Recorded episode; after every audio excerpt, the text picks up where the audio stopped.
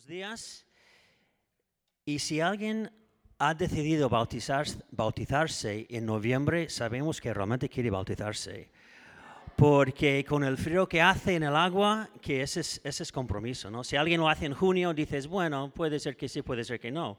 Pero en noviembre sabemos que es verdad porque, bueno, necesitamos ser un oso polar para poder entrar y salir y no hacer daño. Pero para entrar ahí en noviembre, ese es un compromiso. Entonces, em, y quiero eh, repetir lo que dijo eh, Ismael de, si lo has pensado, si crees que Dios está pidiéndote de tomar este paso, queremos animaros a aprovechar este momento eh, la semana que viene y, ponerte en la lista de las personas que van a bautizarse. Bueno, está bien estar aquí de nuevo. Estuvimos eh, John y yo, David y Aaron eh, con Wanderson de Bilbao, un viaje a Chicago y realmente fue, um, fue un buen tiempo y enviamos fotos de comiendo pizza y de hacer turismo en la ciudad, pero hicimos más cosas que eso, ¿vale? Que estuvimos cinco días o seis en, en una conferencia ahí de todas las iglesias que tienen nueva vida por todo el mundo y realmente fue un tiempo um, de inspiración para nosotros y también de mucho ánimo de ver lo que Dios está haciendo en muchos puntos distintos en el mundo a través de la, las iglesias que formamos parte esencia con, con, ellos. Y la verdad es que fue, fue un buen tiempo. Um, en esta mañana, um, no sé si tú has hecho alguna vez, puedes pensar cuando tú hiciste una mala decisión. Sé que hay pocas personas que han hecho una mala decisión. Pero hay, hay, hay momentos en nuestras vidas cuando tomamos malas decisiones, ¿no? Um, y este chico no lo hizo muy bien. Entonces, si vas a tener un tatuaje, hay que llevar un diccionario contigo, ¿vale? Para asegurar que las palabras que están poniendo en tu cuerpo están escritas bien, ¿no? Um, la semana pasada, uh, Fran habló, ¿sabéis lo que, lo que pasa aquí? ¿Algún... Eso es... Bueno, por lo menos en este caso se puede volver y oye, quítame dos letras y pone las letras que son correctas, ¿vale? Eh, hay otras decisiones que tomamos que hay consecuencias y no podemos volver y simplemente borrar y poner algo nuevo. Hay consecuencias a veces de las decisiones que tomamos que, que no hay forma fácil y rápido de cambiar la consecuencia de la decisión que hemos tomado. Y en esta mañana vamos a mirar Josué capítulo 10 donde lo que hemos visto la semana pasada, Josué tomó una mala decisión y hoy vamos a mirar lo que es la consecuencia de, de esta decisión.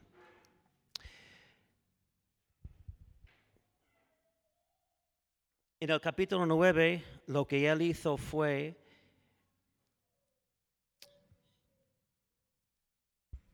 tomó una decisión sin consultar a Dios. Fran habló de esto la semana pasada. Y en esta mañana vamos a mirar la consecuencia de esta decisión. Había un grupo de personas, los de Gabaón, y que ellos engañaron a Josué para hacer un pacto con ellos. Y Josué lo hizo, tomó la decisión, pero dice en versículo 14 que lo hizo sin consultar a Dios. Y eso me, me, impacta, ¿no? Que somos capaces, porque Josué no, es, no, no, no fue un hombre cualquiera, era un hombre de Dios, que Dios le ha usado en el pasado, pero en un momento crítico tomó una decisión eh, sin consultar a Dios. Y entonces nosotros somos totalmente eh, capaces de hacer lo mismo.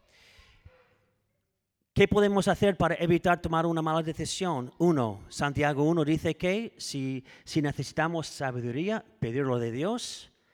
Y dos, Proverbios 11 habla de que el éxito está encontrado en muchos consejeros. Entonces, habla con Dios, pide a Dios consejo, pide a Dios sabiduría. Y dos, pide consejos de los demás. Y son dos formas buenas de evitar meternos y tomar malas decisiones como hizo Josué. Eh, en, Entonces encontramos en capítulo 10, en los primeros cinco versículos, encontramos un Josué que, bueno, encontramos que los reyes de otras ciudades, el rey de Jerusalén, se enteró de que Josué ha ganado la ciudad de Ai y que destruyó todo. Y, se metió, tenía miedo, tenía pánico. Y entonces él habla con cuatro otros reyes y se juntan cinco ciudades y que van a atacar la gente de Gabaón. Y ahí, este pueblo que dice, con quien Josué hizo el pacto, ellos tienen miedo porque ven cinco ciudades que van a atacar solo a ellos y que van a ser aplastados. Entonces, ¿qué hacen? Ellos envían un mensajero a Josué pidiendo ayuda. Ven, ayúdanos, sálvanos, porque si no, esta gente van a, van a aplastarnos. Y vamos a mirar, empezar en capítulo 10, versículo, capítulo 10, versículo 6. Y vamos a empezar nuestra historia ahí, ¿vale? Y vamos a leer em, vamos a leer los primeros em, tres versículos.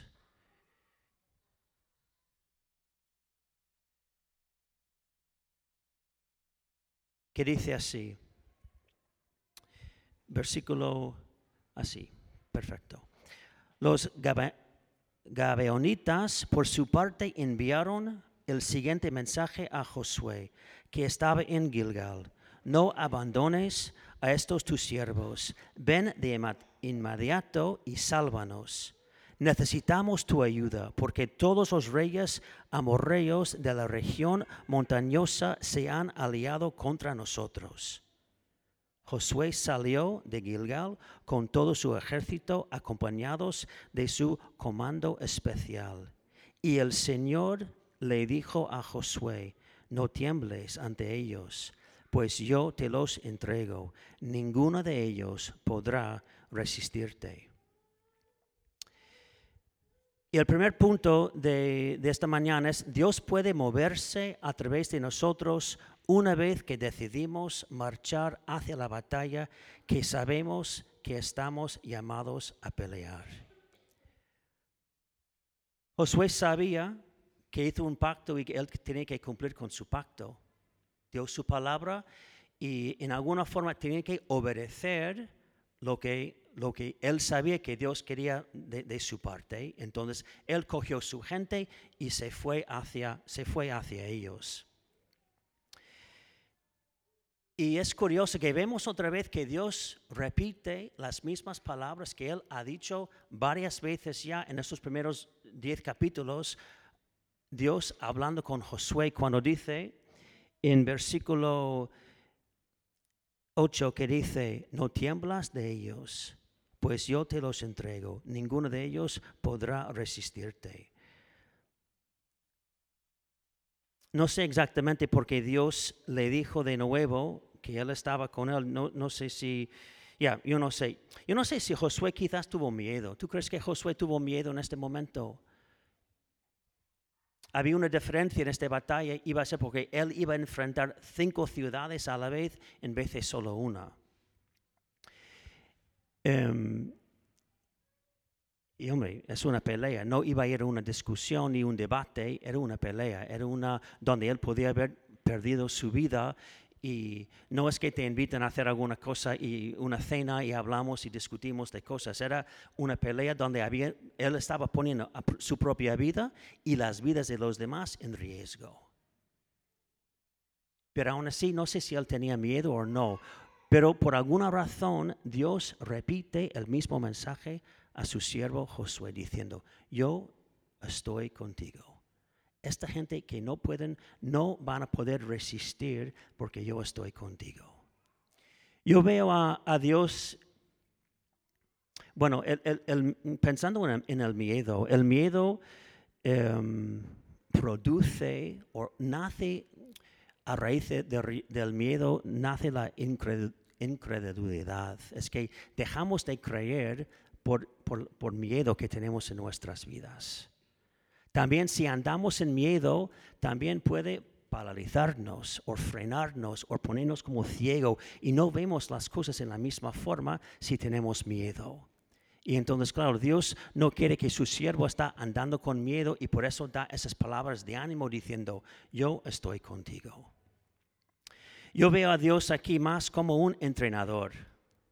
No sé si hay algún entrenador de deportes aquí, pero em, un entrenador, ¿qué hace? Él está a un lado de la, de la pista del campo y está dando consejos a los jugadores. Ahora, normalmente los que están jugando saben lo que tienen que hacer.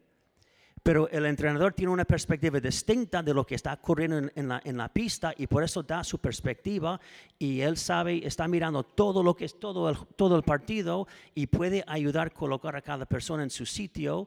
Y veo, veo a Dios así animando a Josué yendo a esta batalla.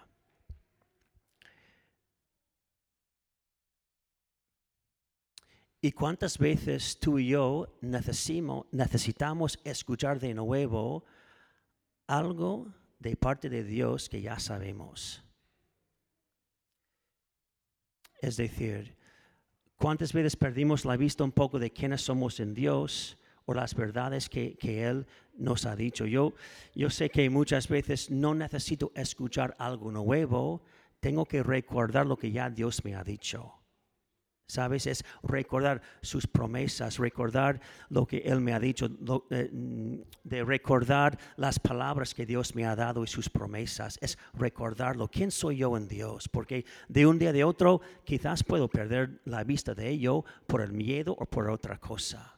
Y Dios está como un entrenador diciendo, Josué, yo estoy contigo. Ánimo.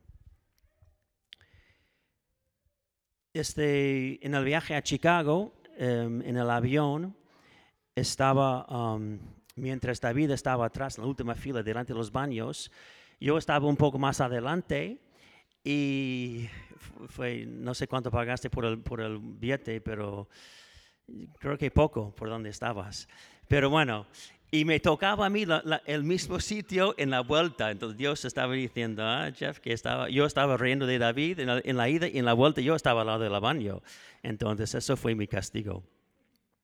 Pero sentado a mi lado fue un chico, entró eh, al final, casi estuvimos cerrando, estaban cerrando la puerta del avión y entraron, no sé, 10, 15 personas, todos así, y era un equipo de los Estados Unidos de lucha libre. Parece que en Budapest el fin de semana antes había un campeonato del mundo de lucha libre y una de las personas sentó a mi lado y, entonces empecé a hablar con él Em, y él va a la Universidad de, Iowa, donde ellos siempre son los primeros tres universidades en, todo el país en, el deporte de lucha libre. Son muy buenos.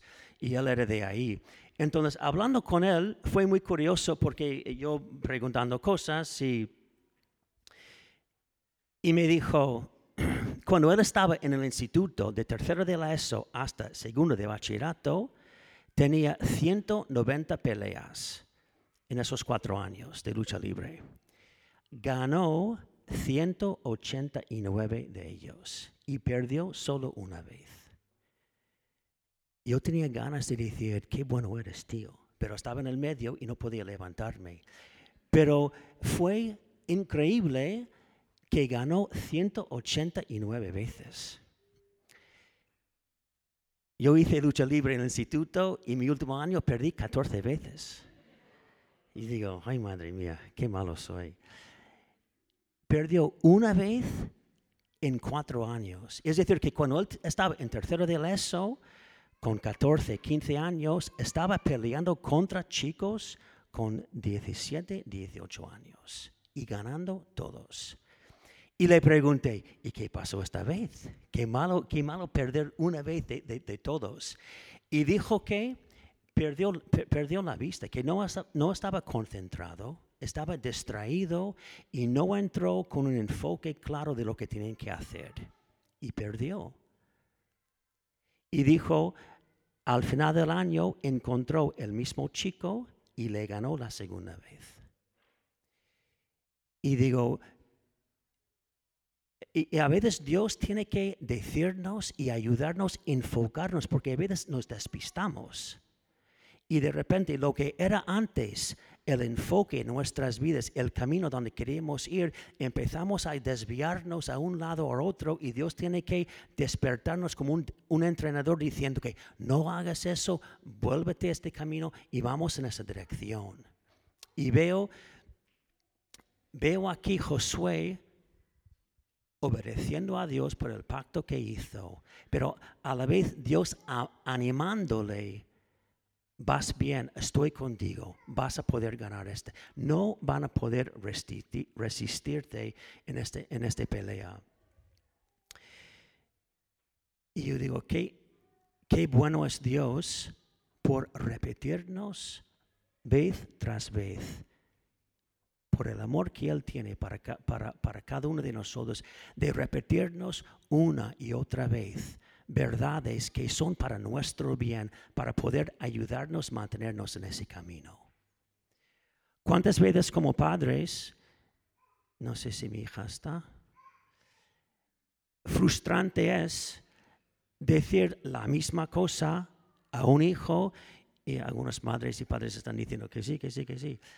Y tenemos que repetir y repetir y repetir las mismas cosas. Y qué fácil es perder la paciencia como padre, porque estoy harto de decir la misma cosa. Ahora vas a tragar las consecuencias por no haberme escuchado antes. ¿No? Nadie más puede identificar conmigo. Soy el único padre así. Eh, Fran dice, gracias Fran. Pero Dios es muy bueno y Dios tiene mucha paciencia con nosotros y Dios, Dios como un, Dios quiere que ganemos la batalla.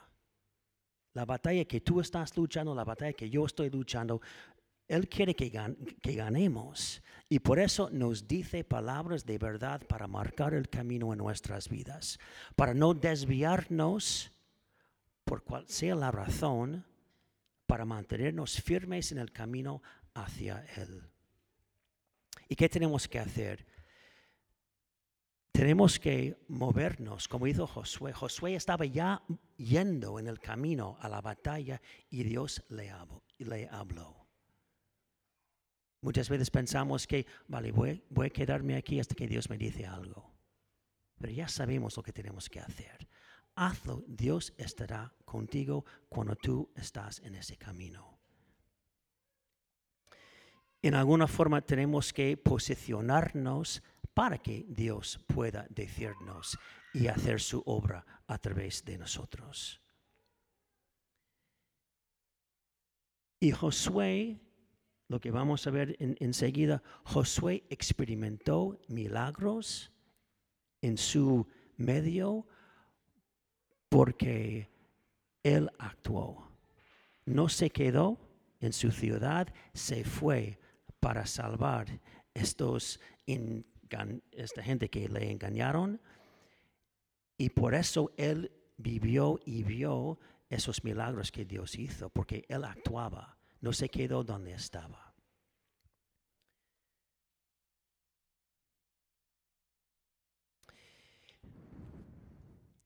Vale, el segundo punto es el poder de Dios se manifiesta cuando somos más débiles, para que todos sepan que la victoria es del Señor.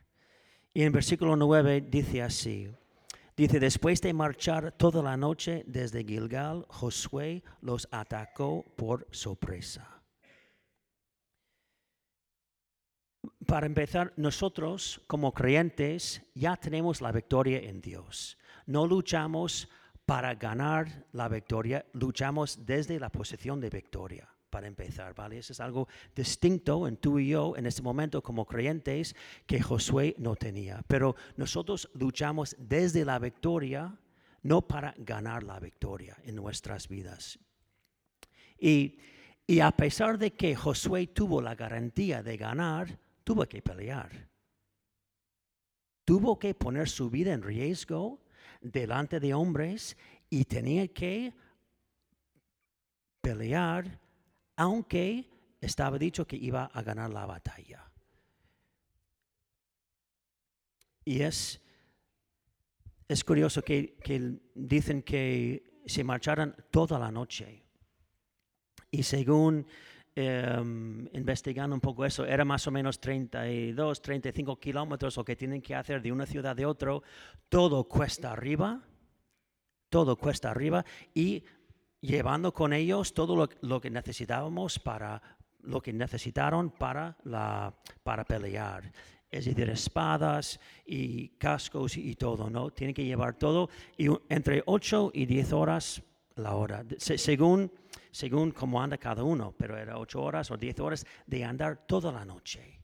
Y luego por la mañana a luchar. Y en el cansancio cuando nosotros somos débiles, ese es cuando Dios incluso puede trabajar mejor y mayormente en nuestras vidas cuando nosotros somos débiles. Porque cuando nosotros pensamos que somos fuertes, no hay tanta necesidad para Dios. Pero cuando reconocemos que somos débiles, dependemos más de Dios y le agarramos y, gritamos y clamamos a Dios. ¿Por qué? Porque reconocemos que somos débiles y que, y que no podemos. En este caso, después de andar todo ese tiempo, no sé si has andado 35 kilómetros sin parar, yo no hice, quizás Susana lo ha hecho. Susana sería la persona que podía hacerlo.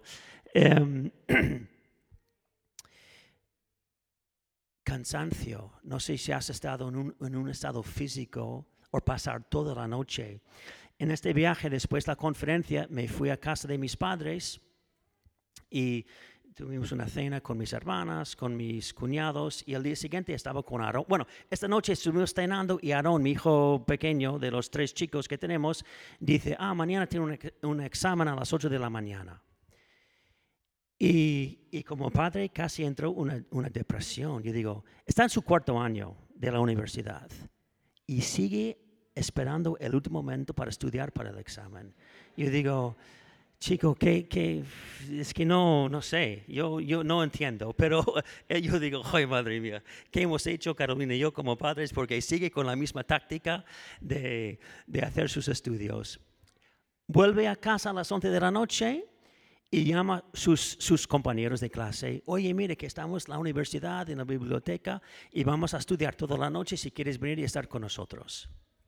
Entonces él me dice que se fue, eh, vivía unos 45 minutos de la universidad, se fue, estudió toda la noche en la biblioteca, durmió 20 minutos, según él, en la biblioteca, hizo el examen a las, a las 8 de la mañana, entonces yo quedé con él después y vamos a ir a Chicago para visitar un, un amigo.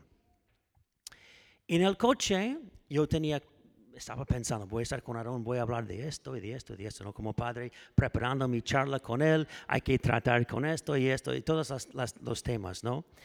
Y entonces yo estoy conduciendo, hablando, compartiendo mi corazón con él y le miro y está dormido. Y yo digo, con los buenos consejos que estoy dando y tú estás dormido, estás mal aprovechando mi, mi, gran sabiduría. Y él frito, ¿eh? Y yo digo, ay, madre mía, vete a duerme. Entonces, media hora en el coche estaba dormido y, y no podía. Y él estaba solo sentado escuchando a su padre y dormía. No puedo imaginar gente que andaron 35 kilómetros y luego tienen que hacer un esfuerzo físico a pelear en contra esta gente. Em, a veces pensamos que ser débil es algo malo. Y yo quiero animarnos, y a mí mismo también, que a veces no es tan malo, porque eso aumenta o debería por lo menos aumentar nuestra dependencia en Dios. Y cuando somos fuertes y pensamos que ya lo tengo todo, ya no, no me hace falta nada, ya yo puedo hacerlo, eso es cuando, cuando fallas realmente. Porque necesitamos a Dios en nuestras vidas. Necesitamos el poder de Dios para poder seguir en su camino y cumplir lo que Él está pidiendo de nosotros. ¿Estáis conmigo? Que eso es, y, y Dios en cada victoria en nuestras vidas, Dios recibe y debería recibir la gloria, no a nosotros. es por su gracia, su bondad, su corazón de entrenador, su corazón como padre, que Él quiere vernos ganar siempre. Y entonces no queremos como no queremos robar la gloria de lo que Dios ha hecho en nuestras vidas, pero vamos a seguir dando a Él la gloria por lo que Él ha hecho y seguir dependiendo de Él con cada paso. Bajando versículos 10 y 11, dice, a su vez el Señor llenó de pánico a los amorreos ante la presencia del ejército israelita, y éste les infligió una tremenda derrota en Gabeón. A los que unieron los persiguieron por el camino de Bet Jorón y acabaron con ellos por toda la vía que va a Azeca y Maqueda. Mientras los amorreos huían de Israel entre Bet Orón, Jorón y Azeca, el Señor mandó del cielo una tremenda granizada que mató a más gente de que el ejército israelita había matado a filo espada. Cuando nosotros dependemos de Dios y obedecemos lo que Dios está diciendo, Él hace lo imposible y hace lo que nunca ha pasado antes en nuestras vidas.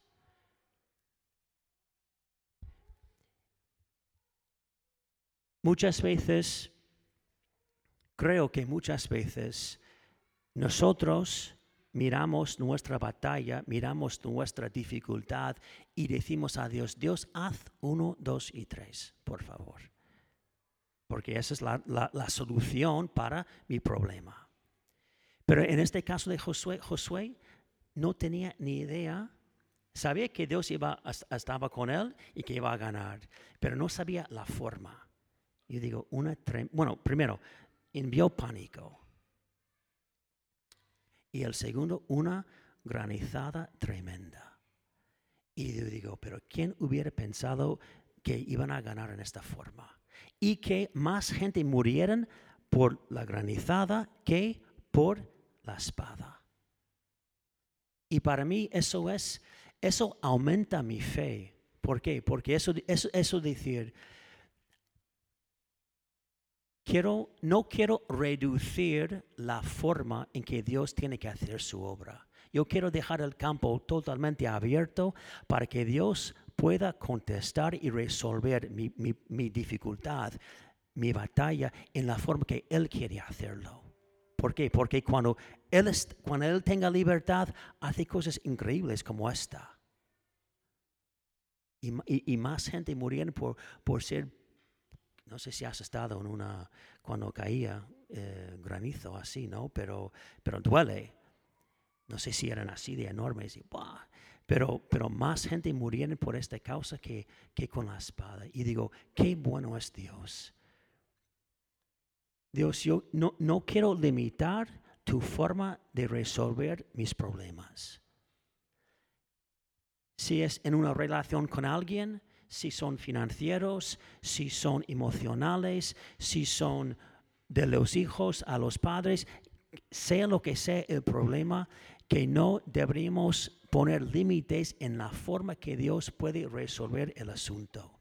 Simplemente dependemos de Él.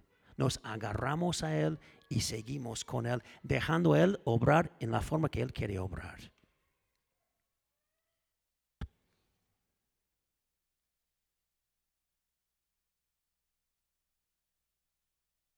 Seguimos.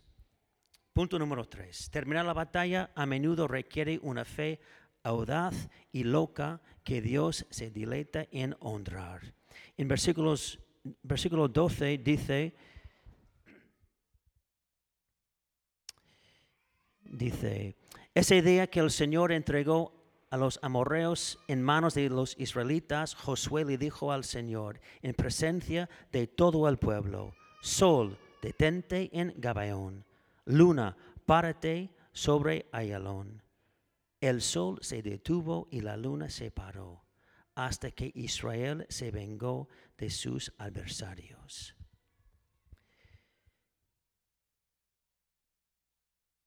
Eh, yo no, yo no sé, yo sé que hay gente en nuestra iglesia que, que tiene luchas, que tenemos luchas.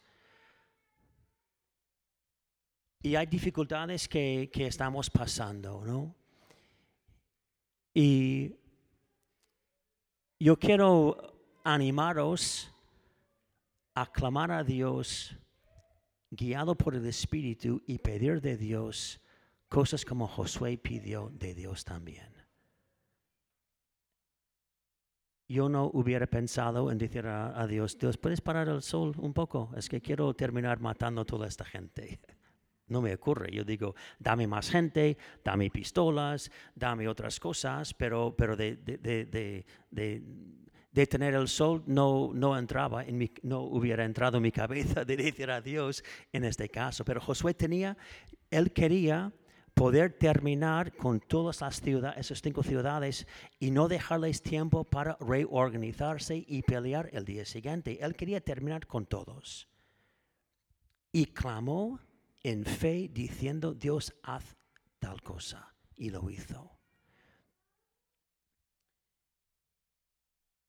Y esa es audaz, esa es, es, una fe fuerte, eso es, una, eso es un poco mm, de locos, ¿no? De pedir algo así de Dios. Em, ahora, ¿qué ocurrió ahí? Yo no sé exactamente, hay muchas teorías. Yo encontré siete, por lo menos, de lo que ocurrió ahí, de los comentaristas, lo que dicen que ocurrió en ese momento. Quiero leer algunos rápidamente, solo para mencionarlos, que algunos piensan, eh, algunos piensan que fue simplemente un poema, y que simplemente un poema, nada más. Otros pensaban que era eh, un eclipse del sol. Algunos eh, otra opción es la rotación del mundo. Sí, paró así, se paró. Otro es la rotación de la Tierra fue mucho, mucho más lento y más lenta y que en vez de tardó 24 horas, extendió a 48 horas. Se, se, se, fue mucho más lento, ¿no? Em, y hay, otras, em, otras opciones ¿no? que ponen ahí. Lo que es curioso, los chinos, las incas de Perú, los aztecas de México, en Babilonia, en Persa, en Egipto, todos tienen una leyenda de un día que duró dos veces de lo normal. Muy curioso, ¿eh?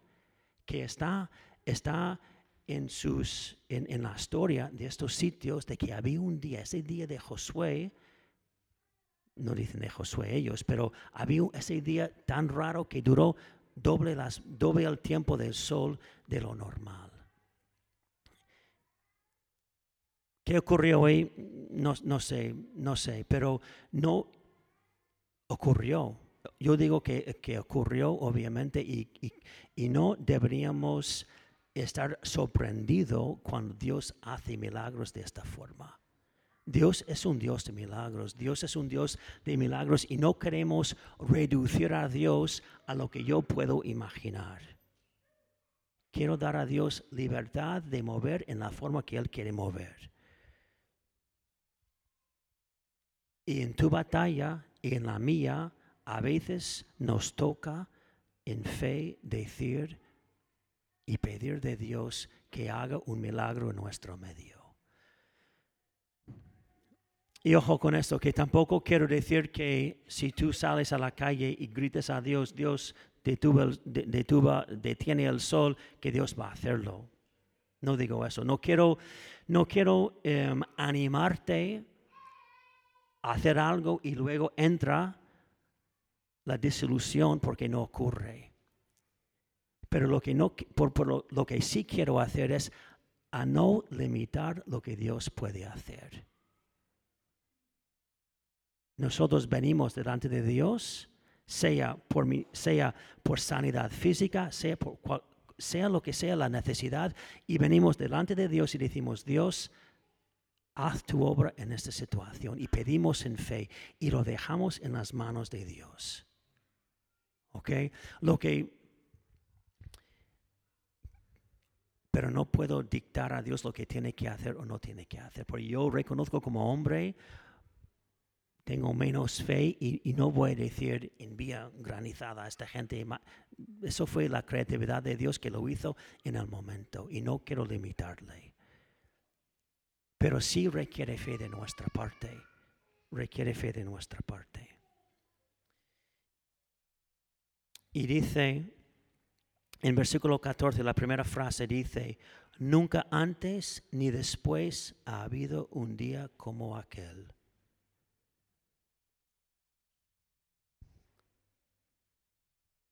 ¿Y por qué Dios no puede hacer eso en tu vida, con tu situación, con tu batalla o en la mía? Nunca había un día así, ni antes y después. Yo creo, yo quiero creer que Dios sí puede hacer esos milagros en nuestro medio y ayudarnos con lo que sea nuestra dificultad, nuestra batalla que estamos peleando.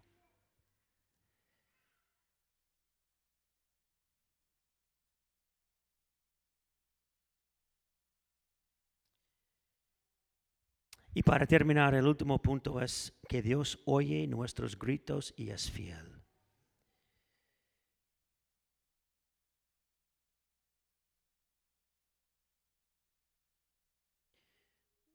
A veces como padre hay momentos cuando hablo y a mis hijos y, y no están escuchando. No es que no parece que, pero no están escuchando.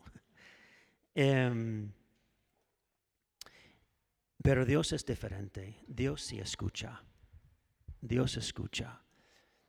Y Dios sabe lo que estás pasando, sabe lo que tú necesitas y está contigo. Y dice aquí en Efesios capítulo 3, versículo 20, dice, al que puede hacer muchísimo más que todo lo que podamos imaginarnos o pedir por el poder que obra eficazmente en nosotros. Y con eso vamos a terminar. Em, si los músicos quieren, ah, vamos a terminar con una canción. Dios, Dios puede, puedes poner el versículo una vez más. Al que puede hacer muchísimo más que todo lo que podamos imaginarnos o pedir por el poder que obra eficazmente en nosotros. No sé lo que puede ser tu dificultad en esta mañana, pero sé que hay un Dios que es muy capaz de poder ayudarte. En algunos casos es dar fuerza para poder aguantar. Otros casos es resolver el asunto. Y otras veces es cambiar nuestra forma de ver para ver con más claridad a dónde vamos y por qué vamos y, ver su mano en lo que estamos haciendo. No sé lo que es tu necesidad en esta mañana, pero yo quiero animarte a ir a este Dios que puede hacer mucho más de lo que pedimos nosotros y porque Él sí puede responder a tu necesidad, a tu situación. Vamos a ponernos de pie y vamos a...